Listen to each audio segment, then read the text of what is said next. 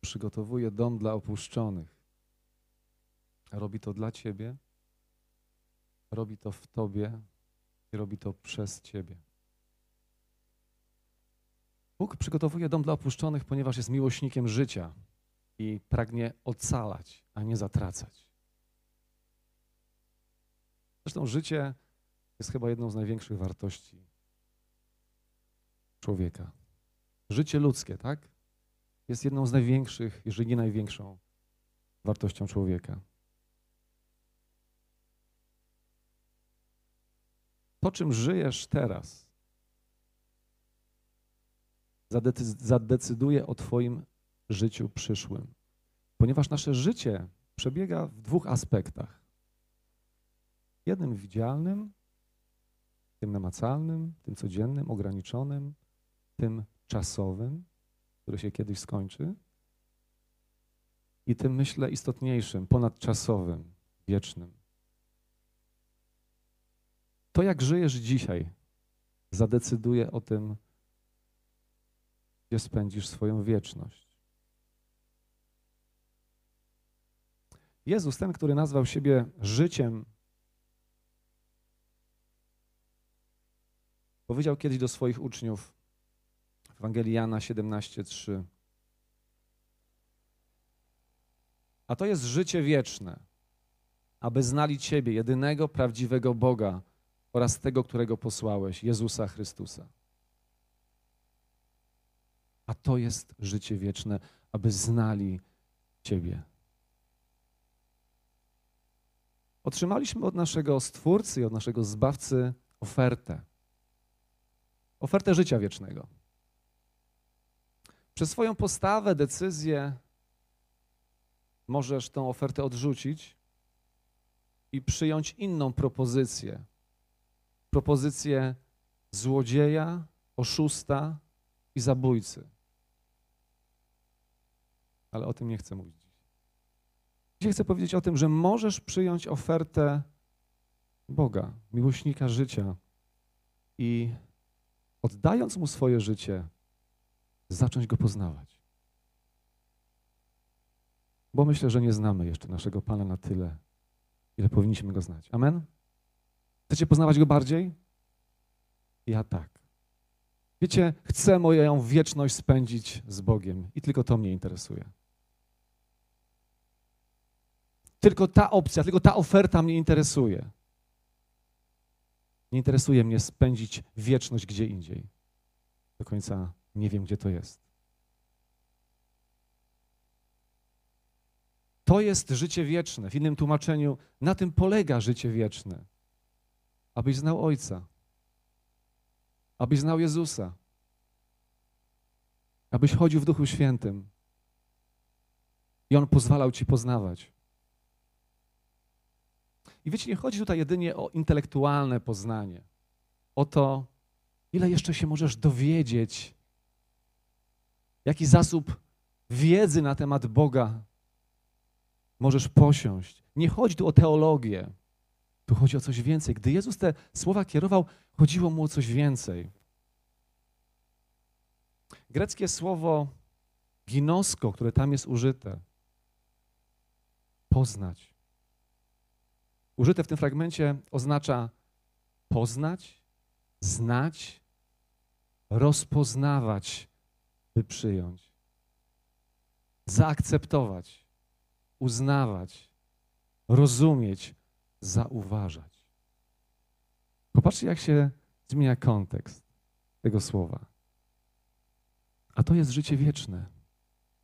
Abyś znał nie tylko intelektualnie, ale poznawał, rozpoznawał poddając mu się, słuchając go, robiąc to, czego pragnie dla ciebie.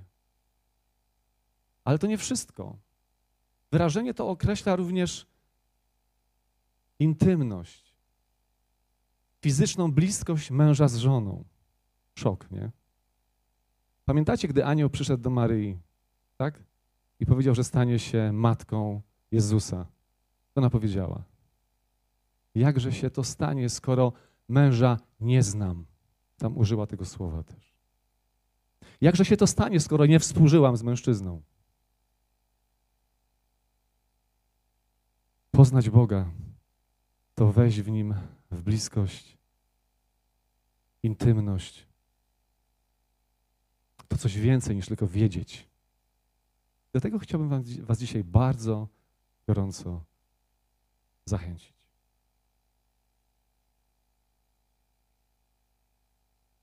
Jeżeli poznasz Boga tak osobiście, rozpocznie się w Twoim życiu niezwykły proces,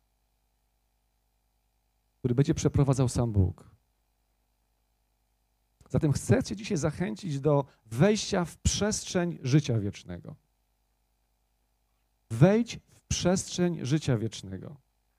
Znajdziesz ją w osobie Jezusa Chrystusa. Uznaj się grzesznym człowiekiem, zaproś go do swojego życia. Powiesz, ja już to kiedyś zrobiłem. Ale jeżeli chcesz poznać go jeszcze bardziej, to uznaj się grzesznym człowiekiem. Poddaj mu się i poznawaj go każdego dnia w jego słowie. Zauważaj go, tak jak mówiliśmy, zauważaj go w drugim człowieku.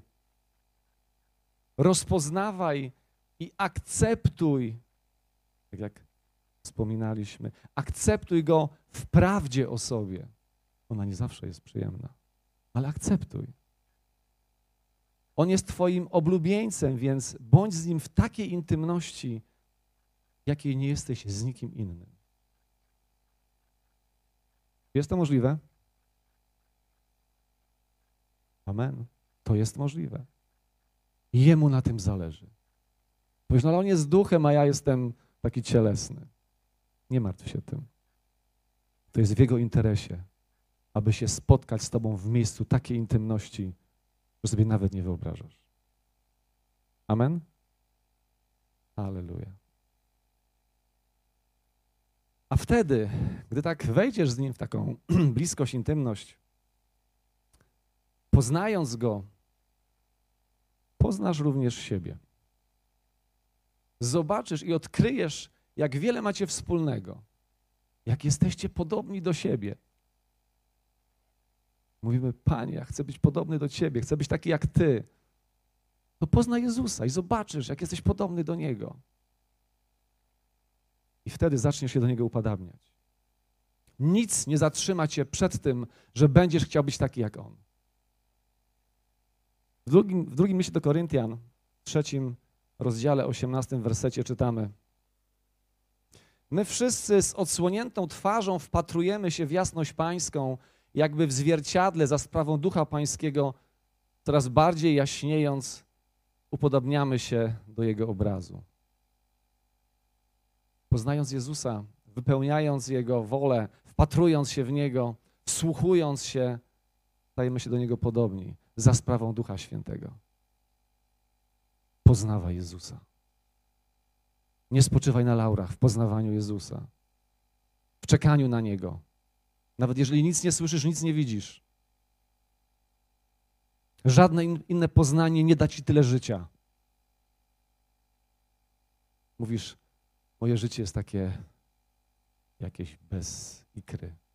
Wegetuje, a nie żyje. Chcesz żyć, to poznawaj Jezusa. Pozwólcie, że w tej zachęcie do poznawania Boga, która jest jedynie wstępem, zwrócę dzisiaj Waszą uwagę na jedną z cech Boga. Właściwie zwrócę uwagę na dwie, ale chodzi mi o jedną. I spróbuj również zmierzyć poziom tej cechy w swoim życiu.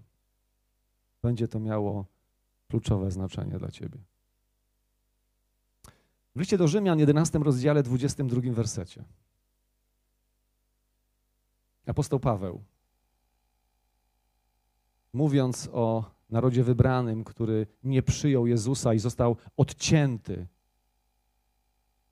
a w to miejsce zostałeś wszczepiony Ty, poganin.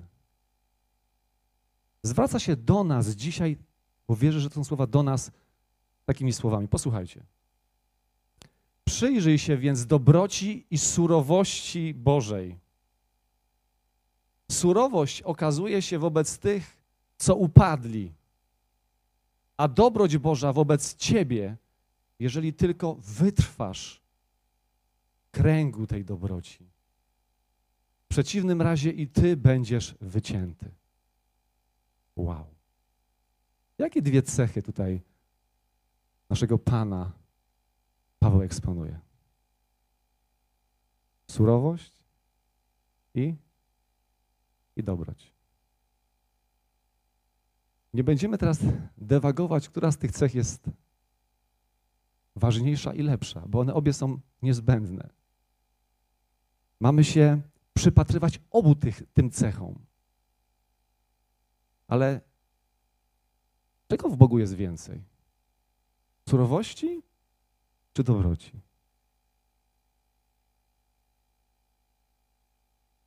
Idealnie jest to wymierzone i wyważone. Amen?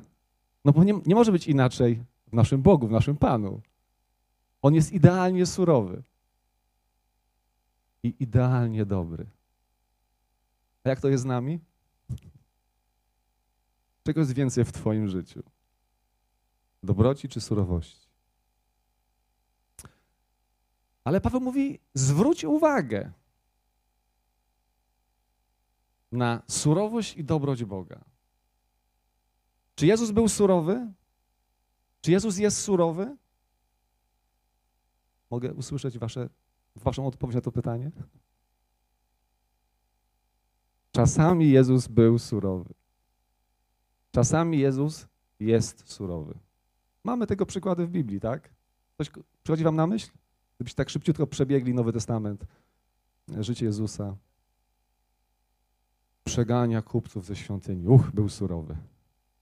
Nawet sobie bicz uplutł. Drzewo figowe, był surowy dla drzewa figowego. No, ciekawy przykład. Był surowy dla kogo? Kaciu ich niewiele. A jak to wyglądało, Artur? Mógłbyś tak? To sobie wyobraź. Zjechał ich? Ile jeszcze mam was znosić właśnie?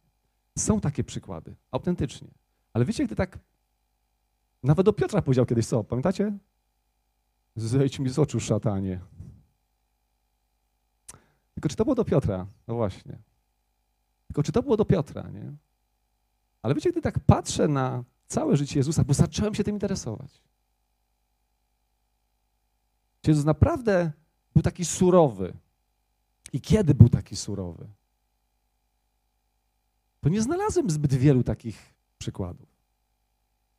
W kontekście całego życia Jezusa myślę, że jego dobroć dominowała. Że jego dobroć była decydująca. Że jego dobroć jakby wyprowadzała lepsze i więcej rzeczy niż jego surowość. Chociaż trudno tak powiedzieć do końca i błądzę tutaj pewnie, no bo jak mi oceniać to, co Bóg robił? Bardziej odnoszę to do kontekstu naszego życia. Że chcąc być podobnym do Boga, my też musimy w pewnym momencie być i surowi, i, i dobrzy.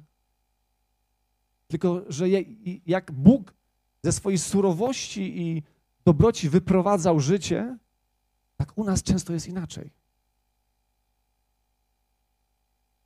Czy my z naszej surowości wyprowadzamy życie? Może niekiedy tak. Ale wiecie, nie chcę dzisiaj skupiać się na surowości i roz, rozkmilać tego tematu. Bóg ostatnio kładzie mi na sercu inny temat. Dobroć Bożą. Dobroć Bożą. Popatrz na siebie.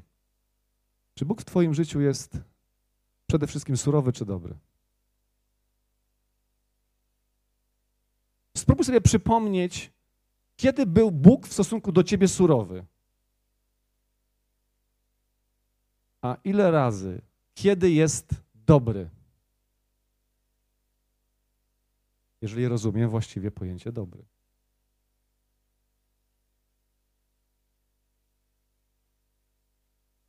Ten świat, kochani, próbuje z nas zrobić twardzieli. Ten świat próbuje z nas zrobić ludzi, którzy będą się rozpychać łokciami. No bo przecież tylko ten, który jest twardy, szorstki, silny, coś zdobędzie. Ale wiecie, konsekwen konsekwencje takiej drogi i owoce takiej drogi wcale nie są takie ciekawe. Jeżeli jesteś, jeżeli pójdziesz drogą hardości, to nawet jeżeli pozornie coś wcześniej zyskasz, to w konsekwencji i tak wszystko stracisz. Bo już nawet Pan powiedział, że miłosierdzie odnosi triumf nad sprawiedliwością. Ale nie o tym dzisiaj mówimy. Na pewno kojarzycie greckie słowo Christos. Kojarzycie to słowo Christos? Czy wam się kojarzy? Greckie słowo Christos. Z Chrystusem, z chrześcijaństwem, tak? Chrystos to jest pomazaniec, namaszczony. A wiecie, co oznacza Chrestos? Chrestos to jest właśnie słowo użyte w tym fragmencie na dobroć. Posłuchajcie troszkę szerszego kontekstu i znaczenia tego słowa dobroć. Mogę? Pożyteczny, korzystny, dobry, szlachetny, zbawienny, zdrowy, przyjemny, łatwy, miły, uprzejmy, życzliwy, łaskawy. Wow. Przyjrzyjcie się, jaki Bóg jest dobry, łaskawy, życzliwy, miły. Powiesz, a, co to w ogóle jest?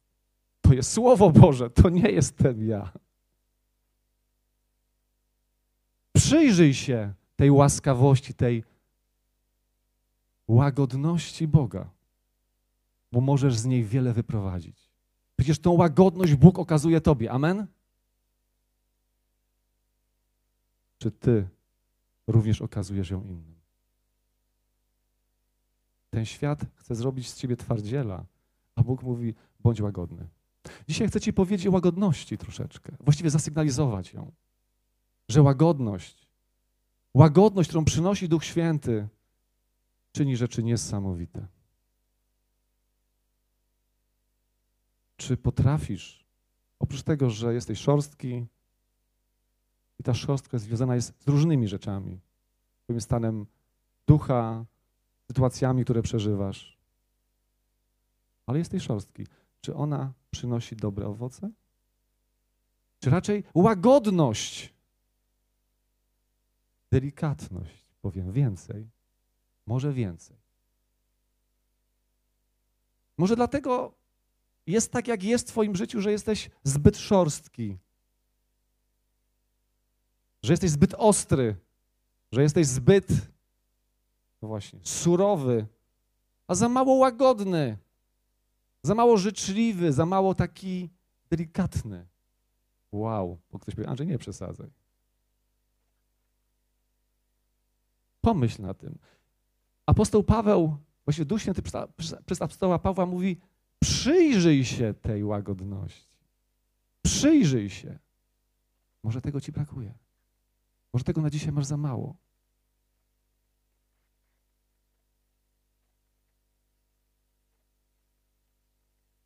Wiecie, ten świat uczy nas być twardym, rozpychania się, już mówiłem o tym, być wyszczekanym, walczyć o swoje. Uczy nas raczej panowania i kontrolowania niż służenia i odpuszczania. Jest tak? Uczy nas dociekania i sądzenia niż zapominania i przebaczania. A popatrzcie na życie Jezusa. Mimo, że potrafił być konkretny, bezkompromisowy. Tego tam było więcej. Jeżeli będziesz, no właśnie, zbyt szorstki, jeżeli zabraknie w Twoim życiu delikatności i łagodności, to możesz zgubić coś bardzo istotnego. Możesz nie przynieść owocu. Bo łagodność, delikatność, uprzejmość jest cnotą. Ten świat mówi, że to jest oznaka słabości. Ten świat próbuje wmówić nam, że łagodność, dobroć, delikatność to jest przejaw słabości. To jakże słaby był Jezus w takim momencie, takim wypadku. Ale ja wolę taką słabość, która przynosi wymierny owoc, niż hardość, upór, gniew, które tak naprawdę do niczego nie prowadzą. Amen? Bóg chce innego owocu, o którym mówi w Liście do Galatów 5, 22, 23. Owocem zaś ducha jest miłość, radość, pokój, cierpliwość, uprzejmość, dobroć, wierność, łagodność, opanowanie. Przeciw takim cnotom nie ma prawa. Wiecie, ja nie chcę łagodności wyciągać z kontekstu. Ja nie chcę łagodności wyciągać z kontekstu życia, ale ona jest niezbędna. To tak jakby ci zabrakło pewnego mikroelementu w organizmie. Jak nie będzie łagodności w Twoim życiu, tej uprzejmości, która niby jest słabością, to nie będzie owoców życia. Nie będzie owoców życia. Przyjrzyj się Jezusowi, poznaj Go i upodobnij się do Niego. Sługo Boży, czy wiesz, że przez swoją łagodność stajesz się podobny do Niego? A przez brak łagodności, opanowania możesz być powodem zgorszenia? I często tak jest. W drugim do Koryntian 6, 3, 6 czytamy. 2 Koryntian 6, 3, 6 nie dając nikomu sposobności do zgorszenia, aby nie wyszydzono naszej posługi, okazujemy się sługami Boga przez wszystko. Przez wielką cierpliwość, wśród utrapień, przeciwności i ucisków, w chłostach, więzieniach, podczas rozruchów, w, trudnych nocnych, w trudach nocnych, czuwaniach i w postach, przez czystość i umiejętność, przez wielkoduszność i łagodność, przez objawy Ducha Świętego i miłość nieobłudną. Nawet w trudnych sytuacjach, kiedy można by wybuchnąć, zdenerwować się. Sługami Boga okazujemy się przez co? Przez łagodność. To nie chodzi o kompromis z grzechem. Możesz być bezkompromisowy w stosunku do grzechu, możesz wyrazić i powinieneś wyrazić swoje zdanie, ale wiecie, łagodność otwiera bramy i możliwości dotarcia do człowieka bardziej niż gniew, o którym będziemy mówić też za jakiś czas. Niż wzburzenie. Zobaczcie, gdy przyprowadzono Jezusowi cudzołożnicę, no przecież Przecież pisze Paweł, przyjrzyj się srogości, bo ta srogość jest dla, dla kogo? Dla tych, którzy upadli. Przyprowadzono Jezusowi cudzołożnicę i co on zrobił? Zjechał ją? Nie, bo to nie był sposób, żeby ją uratować. I tu nie chodzi o to, że mamy tolerować grzech, ale on, moim zdaniem, przez swoją łagodność, ona była rozbrojona jego łagodnością, dobrocią, miłością i tym wszystkim, o czym czytaliśmy, co to słowo znaczy. I ona porzuciła ten grzech. A ty się wkurzasz, denerwujesz, bluzgasz ludzi, może nie słowem, ale w myślach, krytykujesz, jesteś hardy, szorstki w myślach, w sercu, może nie, nie na zewnątrz, a może i na zewnątrz. Jaki to przynosi owoc? Że ktoś się zbiera przez dwa tygodnie, a inni się w ogóle nie pozbierali. Wiecie co, chciałbym was dzisiaj zachęcić do nowego sposobu, nowego stylu przekonywania, który częściej stosował Jezus niż inne rzeczy. Chcę was, chcę, chcę was przekonać, przekonać, ciebie i was, zachęcić do łagodności. W takim wymiarze biblijnym. Czy to ma sens? O czym mówię? Spróbujcie, skosztujecie owoce. Spróbujcie, a będziecie rozbrajać zwierzchności. Spróbujcie, a ta sala zapełni się ludźmi.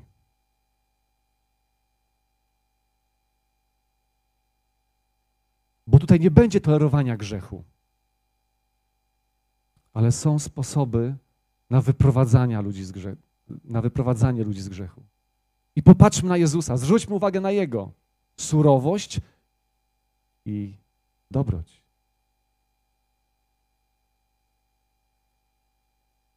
Jaki jest poziom Twojej łagodności, delikatności wobec tych, którzy może nie mówią tak jak Ty, mają inne zdanie?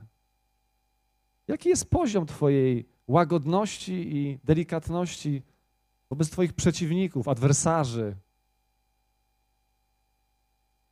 Są miażdżeni są dyskredytowani. I co to ci daje? Kogo przez taką postawę tutaj przyprowadziłeś?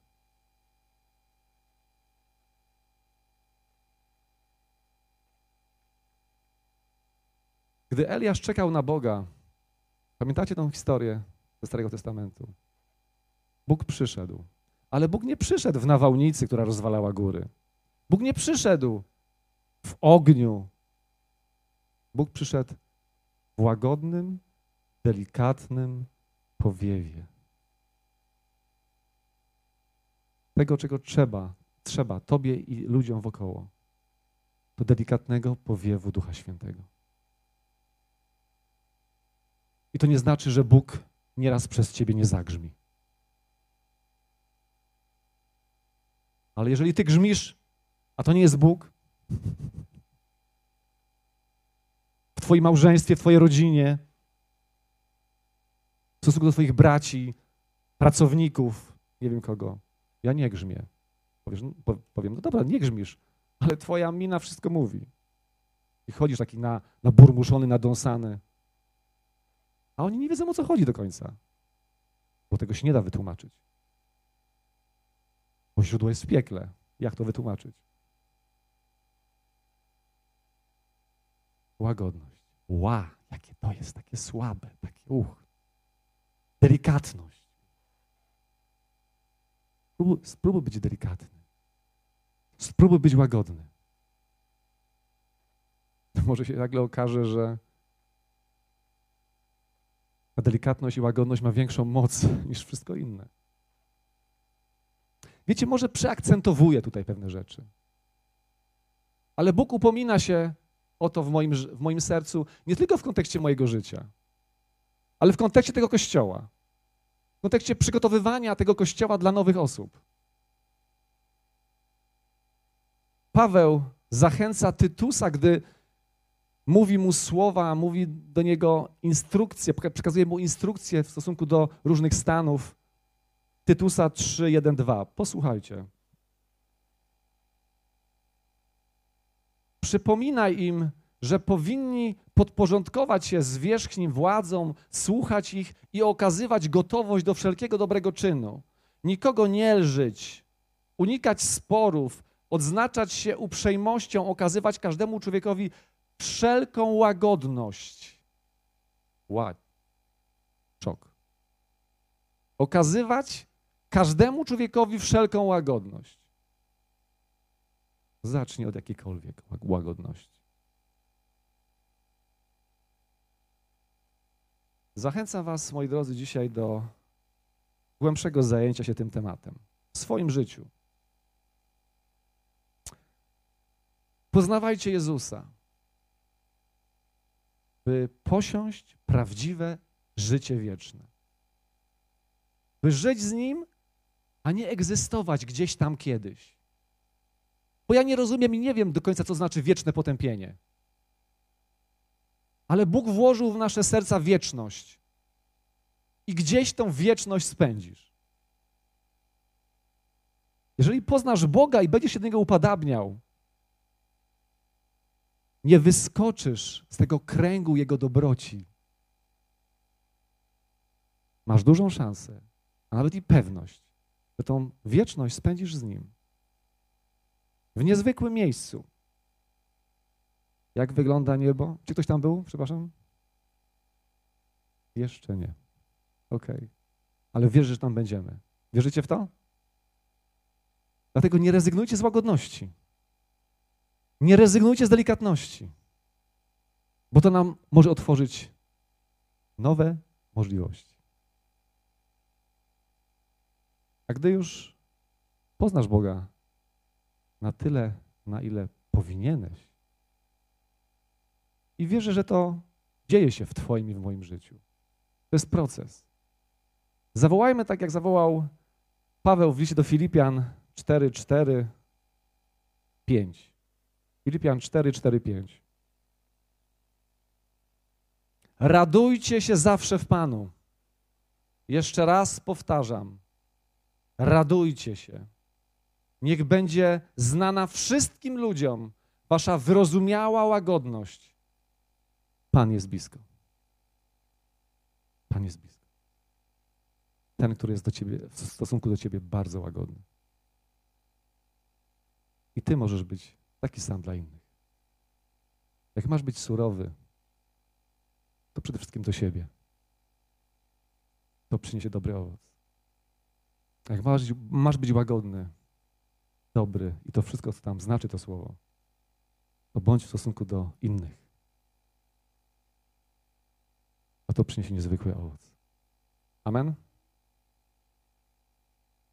Zdarza mi się być arogancki, chamski, wredny. Jak myślicie? Powiesz, nie myślimy, wiemy. Widzieliśmy cię w różnych, akcjach. Tak, bo taki jestem. Ale chcę być podobny do mojego Pana.